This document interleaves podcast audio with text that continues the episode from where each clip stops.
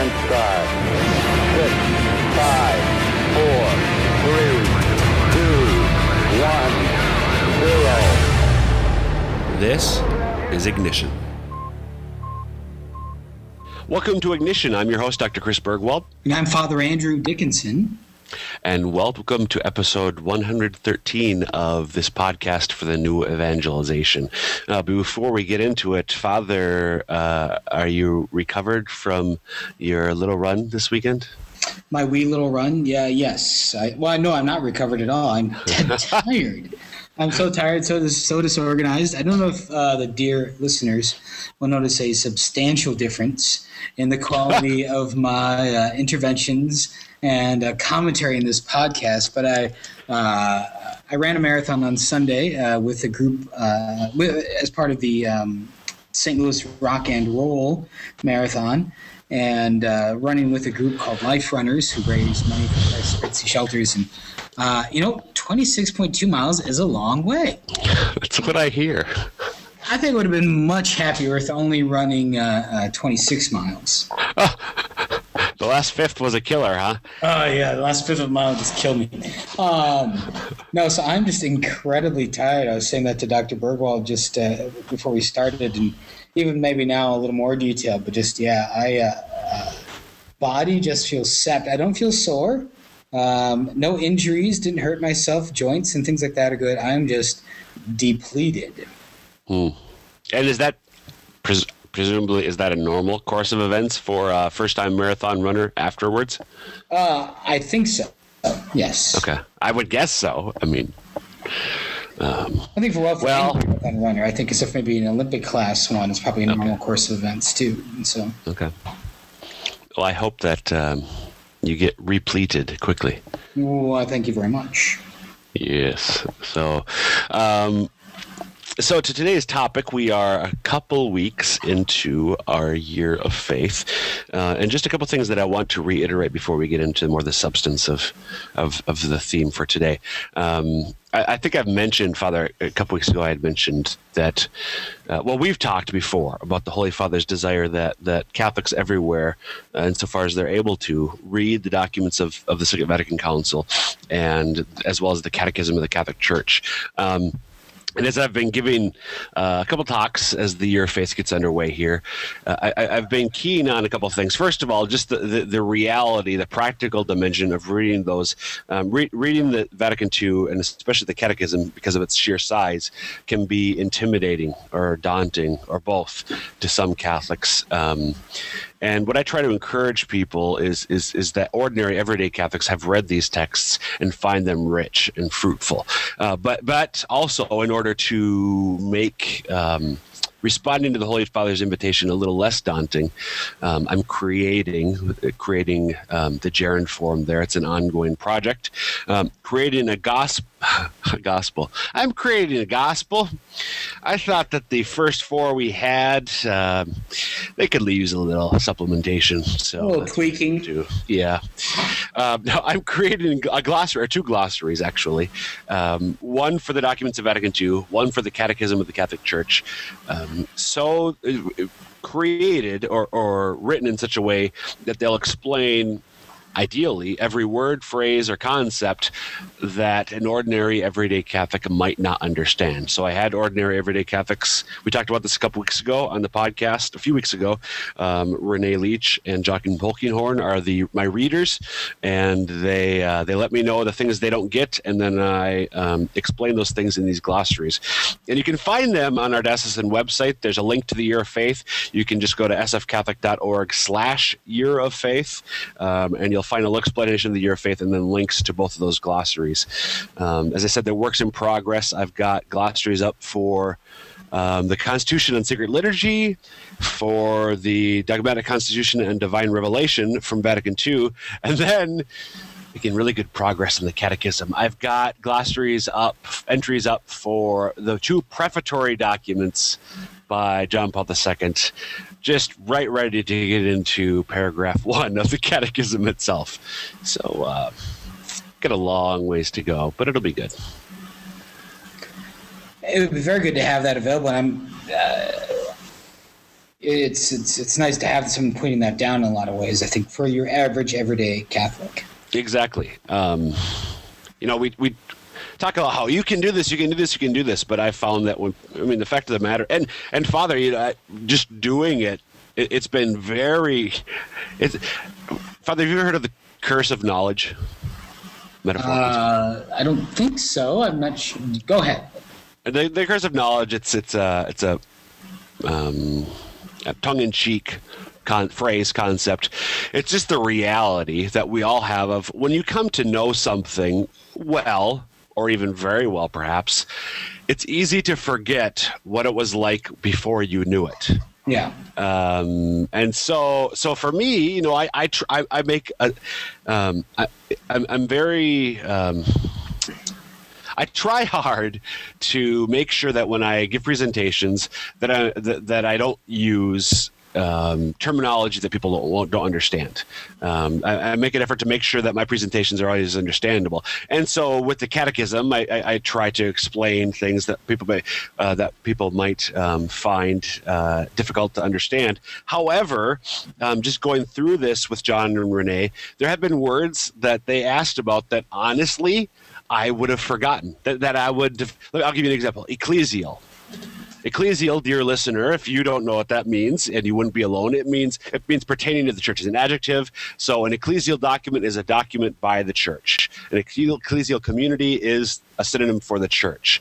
Um, one of my readers said, "What's ecclesial mean?"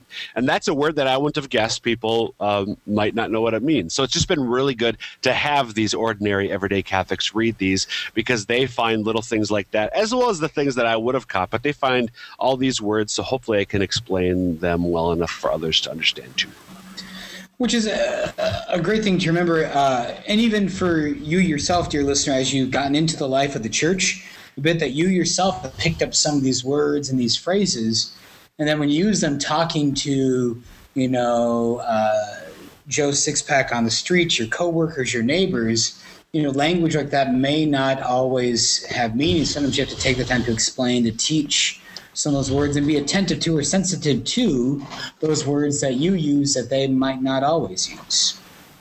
Right. That's a great point, Father. For all of us, we have to remember um, that it's really important that we speak. Um, eh, one of the terms that was pointed out in Dei Verbum, the Dogmatic Constitution Divine Revelation, um, got the divine condescension which yeah. sounds uh, sounds. What do you mean? God talks to us? God down looks to down his nose at us. Yeah. Well, he does talk down to us. He talks to us at our level. He talks to us in a way that we will understand, not with arrogance, not with a sneer, of course, which is the connotation that condescension has in ordinary language. Uh, but he does speak to us in a way that we'll be able to understand it, and it's important that all of us. Um, do, do the same when we're talking with others who may not be on the same page as we are. So yeah, thanks for bringing it up, Father. So anyway, so creating this glossary, you can find it again at the website. Um, and and the thing that I want to reiterate that I said before, but I is so crucial, the Holy Father's clear that he does he's not asking us to read this simply so that we'll know what we believe as Catholics more. In other words, simply that we won't be better informed Catholics. Obviously, he wants that, and obviously that will happen um, if we read these prayerfully and carefully. But he also desires that by reading these texts, we will come to know and love Jesus Christ present to us, particularly in and through the church, in a greater way. I remember, um, Father, when, when we were first talking about Porta Fidei last fall, the document in which the Holy Father announced the year of faith, uh, one of the points that he makes in there really stuck out to me. He talked about the catechism, and he makes, I'm paraphrasing here, but he says something to the effect that what you find here on the pages of the catechism, page after page, what you find here is not some theory, but is an encounter with a person who lives in the church person with a capital P. So when we read the Catechism and the, the, also the documents of Vatican II prayerfully and carefully, um, we learn what the Church teaches, but even more importantly, we grow in knowledge and love in our relationship with Jesus Christ. Well, that's which has always been a hallmark of authentic Christian teaching is that the person and the teaching are never separated. There isn't this mm. division uh, in, in, Jesus Christ. In Jesus Christ, there's this union between uh, what he teaches and who he is. And that right. to know his teachings is to know him. Right. I mean, you can't. Yeah, that that's almost an artificial divide. Um, we talk about how Jesus is the fullness of, of God's revelation. Jesus is the Word um, spoken by the Father. So everything the Father desires to say has been definitively said in the incarnation, in in and in the life and actions and teachings of Jesus. So. Um, again, we've sort of talked about that before. The, the, the, thing that, that Father and I want to focus in a little bit more on is uh, a new initiative during the Year of Faith that, the, that, that Pope Benedict is undertaking to further this conversation about um, about our faith being something that's in a sense alive, something that um, is real, something that changes us. Um, he, as you may know, uh, I think we've we've looked at some of these audiences before, but every virtually every Wednesday of the year. Um, and this has been going on for a few decades now. Um, the the popes will have an audience with pilgrims who come um, to come to Rome to see him. So sometimes, much of the year, it's held outdoors in St. Peter's Square. But um, during the frigid Roman winters, when when it gets down to about thirty, I think even. Um, the it, it's held inside in the uh, Paul VI um, audience hall, and and and these these at these audiences, uh, John Paul II really started making these catechetical opportunities. Um, other popes have been doing it actually for decades and decades, where they'd greet the pilgrims and so on. But John Paul II really started to take advantage of these regular meetings to provide a teaching. Uh, and the first series of teachings that he did lasted five years, and that was theology of the body. So they, they, they what what the popes have been doing, JP two, then Benedict following him, is they'll they'll just give um, basically a speech on uh, one particular aspect of an ongoing theme. Um, Benedict, for the last year or so, the, the, the, theme that he's been discussing week in and week out has been prayer. And he went through scripture, looking at what we find about prayer in scripture. And then more recently, he's been looking at prayer as we find it in the liturgy. Um, how we, we, we grow in the, the school of prayer, which is the church's liturgy. But he, he last Wednesday um, said that he's going to interrupt that series of cateche- catechetical addresses on the School of Prayer for the year of faith. So he's going to take a timeout, an extended timeout, so to speak, um, from the series on the School of, of Prayer to talk about uh, faith and the year of faith and the impact that faith um, uh, can and should have. And Father and I are just going to talk about this this address a little bit. And if you if you look up on, you can find these addresses online. Um, again, they're given every Wednesday, and initially uh, for the first several days. So, in other words, the second half of the week, usually, there's just a short English summary but by uh, the following Wednesday, certainly, you'll find the entire address. He, he gives the more extended, the full presentation in Italian. And so the Vatican translators have to do their thing, and, and, and they take a few days to translate the full presentation from Italian into the various modern languages. Um, you can find then, about a week later, the English translation of the full address. So this is the general audience from Wednesday, October 17, 2012 um, if you want to look this up. But one thing that he says near the end, he, he sort of says what he's going to do for this year. He says, In the catecheses of the year of faith, I would like to offer some help for achieving this journey of taking up and deepening knowledge of the central truths of our faith concerning God, man, the church, and the whole social and cosmic reality about the whole God reality by meditating and reflecting on the affirmations of the creed. So, what Benedict wants to do is deepen our faith, particularly by looking at, at the content of, of the creed. And I, um, I don't know for certain, but I presume that's going to be the Nicene Creed. And he goes on, he says, I would like it to be clear that this content or truth of faith bears directly on our life. It asks for a conversion of life that gives life to a new way of believing in God. Knowing God, meeting Him, deepening your knowledge of the features of His face is vital for our life so that He may enter into this profound dynamics of the human being.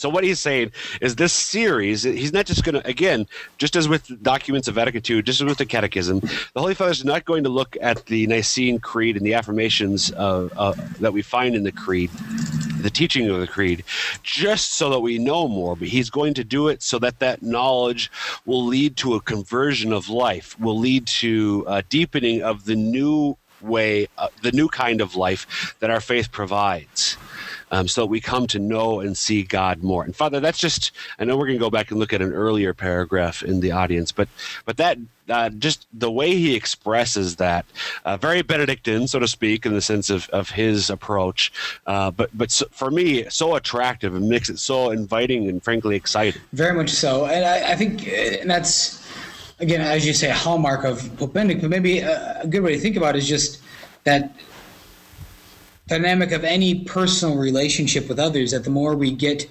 to know a person about them who they are the less we're able to just uh, uh, the less likely it is that we are t- not to be changed or the more likely it is that we are to be changed uh, to encounter someone. The more that you um, uh, how many years have you been married now? 13 13 right so you certainly have changed and developed and grown i'm guessing in the 13 years of marriage. Absolutely Right. And it and it st- and it always has to be grounded in a true knowledge of who your spouse really is. Right. If you try to grow, if you try to change based upon who you think or who you would like your spouse to be, you know, it's typically not going to lead towards a happy marriage. No, exactly. Yeah, that that just with that knowledge comes um, with authentic knowledge, accurate knowledge, true knowledge, um, it, it, does it allows me to love her more, allows us to love God more, um, and that in turn ha- also has an impact on me. Um, so I, again, I'm very excited to see where this this series goes from the Holy Father. Another another paragraph that I was um, really struck by earlier. It's the fourth paragraph um, of of his address um, last Wednesday. He says, however, let us ask ourselves: Is faith truly the transforming force in our life, in my life? Or is it merely one of the elements that are part of existence without being the crucial one that involves it totally? With the, catech- with the catecheses of this year of faith, let us make a journey to reinforce or rediscover the joy of faith in the knowledge that it is not something extraneous, detached from daily life, but it is its soul. Faith in a God who is love, who makes himself close to man by incarnating himself and by giving himself on the cross, who saves us and open the door, opens the doors of heaven to us once again, clearly indicates that man's fullness consists solely in love. I want to go back and just explain a line in there that that, that with some verbiage there, but that, that really was powerful to me. He says, "Let's during this this these series of, of presentations, um, let's reinforce and rediscover the joy of faith in the knowledge that our faith is not something extraneous. I mean, it's not external to us. It's not something that's in a sense outside of us and that we just sort of put on like we put on our clothes. Now, let's rediscover our faith." Um, and what happens then it becomes detached from daily life. But what he desires is that that that our faith become the soul of daily life that our faith um, be, be be integrated into everything that we do so that everything we say everything we think everything we do every sphere of our existence father um, is shaped and transformed by what we believe and by how we believe very much, uh, very much so. And of course, which is the mission, which is the calling of of the faith, what it means to have a faith, a worldview, a vision of life. That it's more than just simply, you know, the one hour, one uh, one day a week, um, but a a global, if you will, uh, a, a total way of viewing things. Yeah, so in that way, we could say that Catholicism is totalitarian. I think, Father, would you agree? no, Catholicism is Catholic. Oh, oh, oh. It's universal. Well, it's total. You, you, you, just said total, so I thought of totalitarianism. Uh, but the, actually, the, the just to go with that. I was also a thinking of uh, total uh, breakfast cereal, which is a complete uh, amount of your vitamins and minerals on a daily basis. you need eight bowls of Wheaties. I forgot those commercials. That was awesome. Um, 24 no, actually, of shredded wheat. Yes. The, that's uh, a Catholic faith right there. And uh, shredded wheat, really, really. I think they made the comparison with shredded shredded wheat. Can we go with frosted mini? wheat? Oh, no, anyway, okay.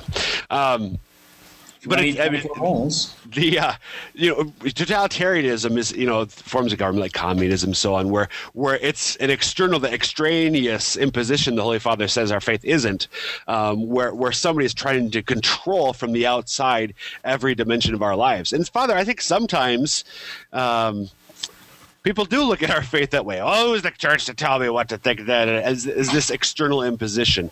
But the Holy Father's point is that really it, it ought to, and and when Catholic, Catholic faith is as it should be in us, it it's that it's the soul. It comes within. It gives shape to it from within. It's not something that's imposed from without, but it's something that is that grows and is nurtured from within, and therefore gives life to us, as opposed to some artificial imposition. You know, I, I, as we're talking about this and, and thinking about uh, Pope Benedict's words, I'm thinking of uh, G.K. Chesterton, the great uh, uh, Catholic apologist in the early 20th century, and his words about orthodoxy. You know, and he uh, he introduces uh, or he speaks in his book, um, you know, saying that uh, people have fallen into a foolish habit of speaking of orthodoxy or right teaching, right belief, as something heavy, humdrum, and safe. Uh, there was never anything so perilous or exciting as orthodoxy. Uh, it was sanity to be sane is more dramatic than to be mad. And so I think you know Pope Benedict giving that inv- invitation for us to go back into uh, the excitement of the, uh, the the excitement of Orthodoxy, the excitement of true Catholic teaching, and that when we don't dive in, we're missing the exciting parts of life. Yeah, di- and diving is the key. Know, I was talking to a to a friend recently um, who was a little bit frustrated with uh, church teaching in particular matter, and um, I, I, said, "Well, have you have you looked into to why the church teaches?" Or no, I didn't say.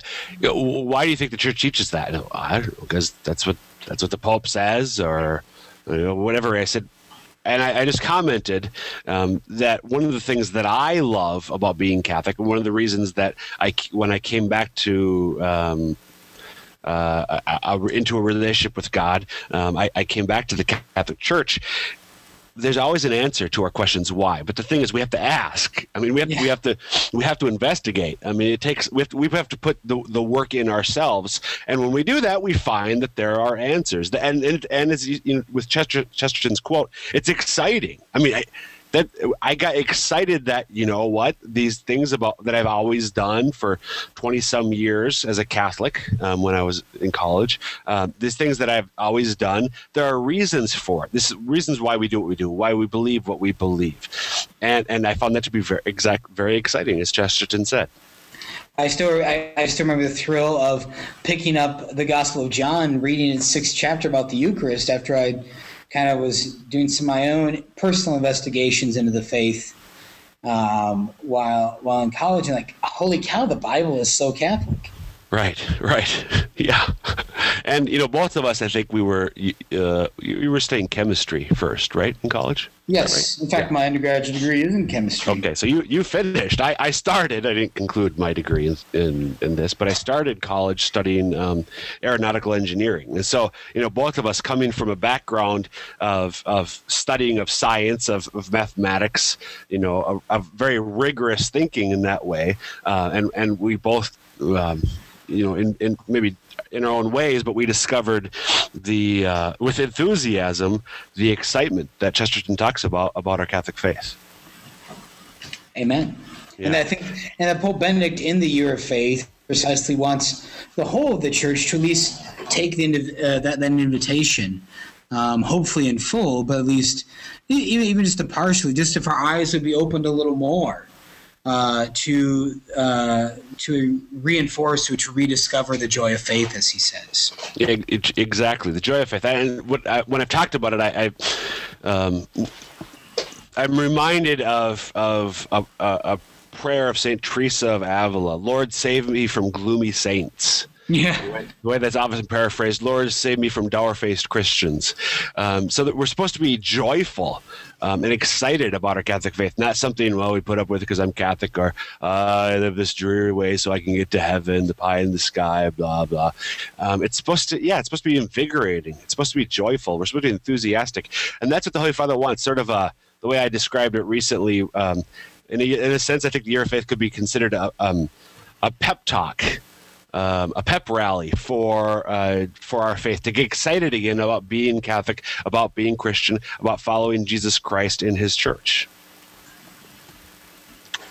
Hop, hop, hop. Hip, hip, hooray. Oh, wait, okay.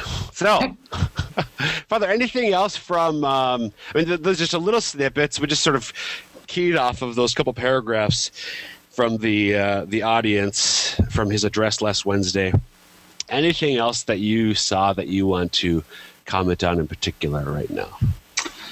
No, I I, I think we just encourage us. So this is part of uh, just not to lose. Uh, um, or maybe I guess I should say, for those who are listening, you know, we're all committed in some way. I'm guessing if you're taking the time to download, uh, to listen, to labor through uh, such yes. dull podcast. And someone must be hungry for the truth in some way. To remember, though, that when you're talking to people who aren't uh, as hungry or haven't awakened themselves hunger, you also, in some ways, too, need to figure out how can I awaken their excitement as well to that. And the primary thing to be praying for them uh, to awaken within them uh, their desire to know the truth, their confidence that they can know the truth about God and the world and uh, and then maybe just an encouragement as well to be sensitive to or to learn those ways uh, of those things that they are interested in as you talk with them. You know, to try and have uh, your interests or your information about the faith and the truth of the faith to match their interests. Yep. Again, be condescending. That's the takeaway from this. Mm-hmm. Father Dickinson. Not a message podcast, but if we do have a message for you, be condescending. be condescending. Maybe that'll be yeah. All right. Yeah, absolutely. Speak to them where they are. Find out what. Find. Look for the openings. That's what I was telling somebody just the other day, actually, um, who was wondering how they could reach somebody. Is you know, pray, as you said, Father, pray, uh, and then look for the openings, the ways that they maybe the little hooks that we can grab onto, um, and hopefully be God's instrument in leading this person closer to faith in His Son in His church. So, Amen. All right. Well, we will uh, wrap things up. That'll be it for this episode, episode 130 of Ignition. And I didn't mention at the beginning, but if you've persevered to the end, you've probably heard me say it before. I always happy to hear topics for future episodes and any feedback from this or other episodes in the past. And you can send those to me by email at cburgwald at sfcatholic.org. C B U R G W A L D at sfcatholic.org. Thanks and God bless. Thanks for listening to this episode of Ignition. If you have any questions, comments, or ideas for future topics, you can email me at cburgwald at sfcatholic.org. That's C B U R G W A L D at sfcatholic.org. Again, thanks for listening.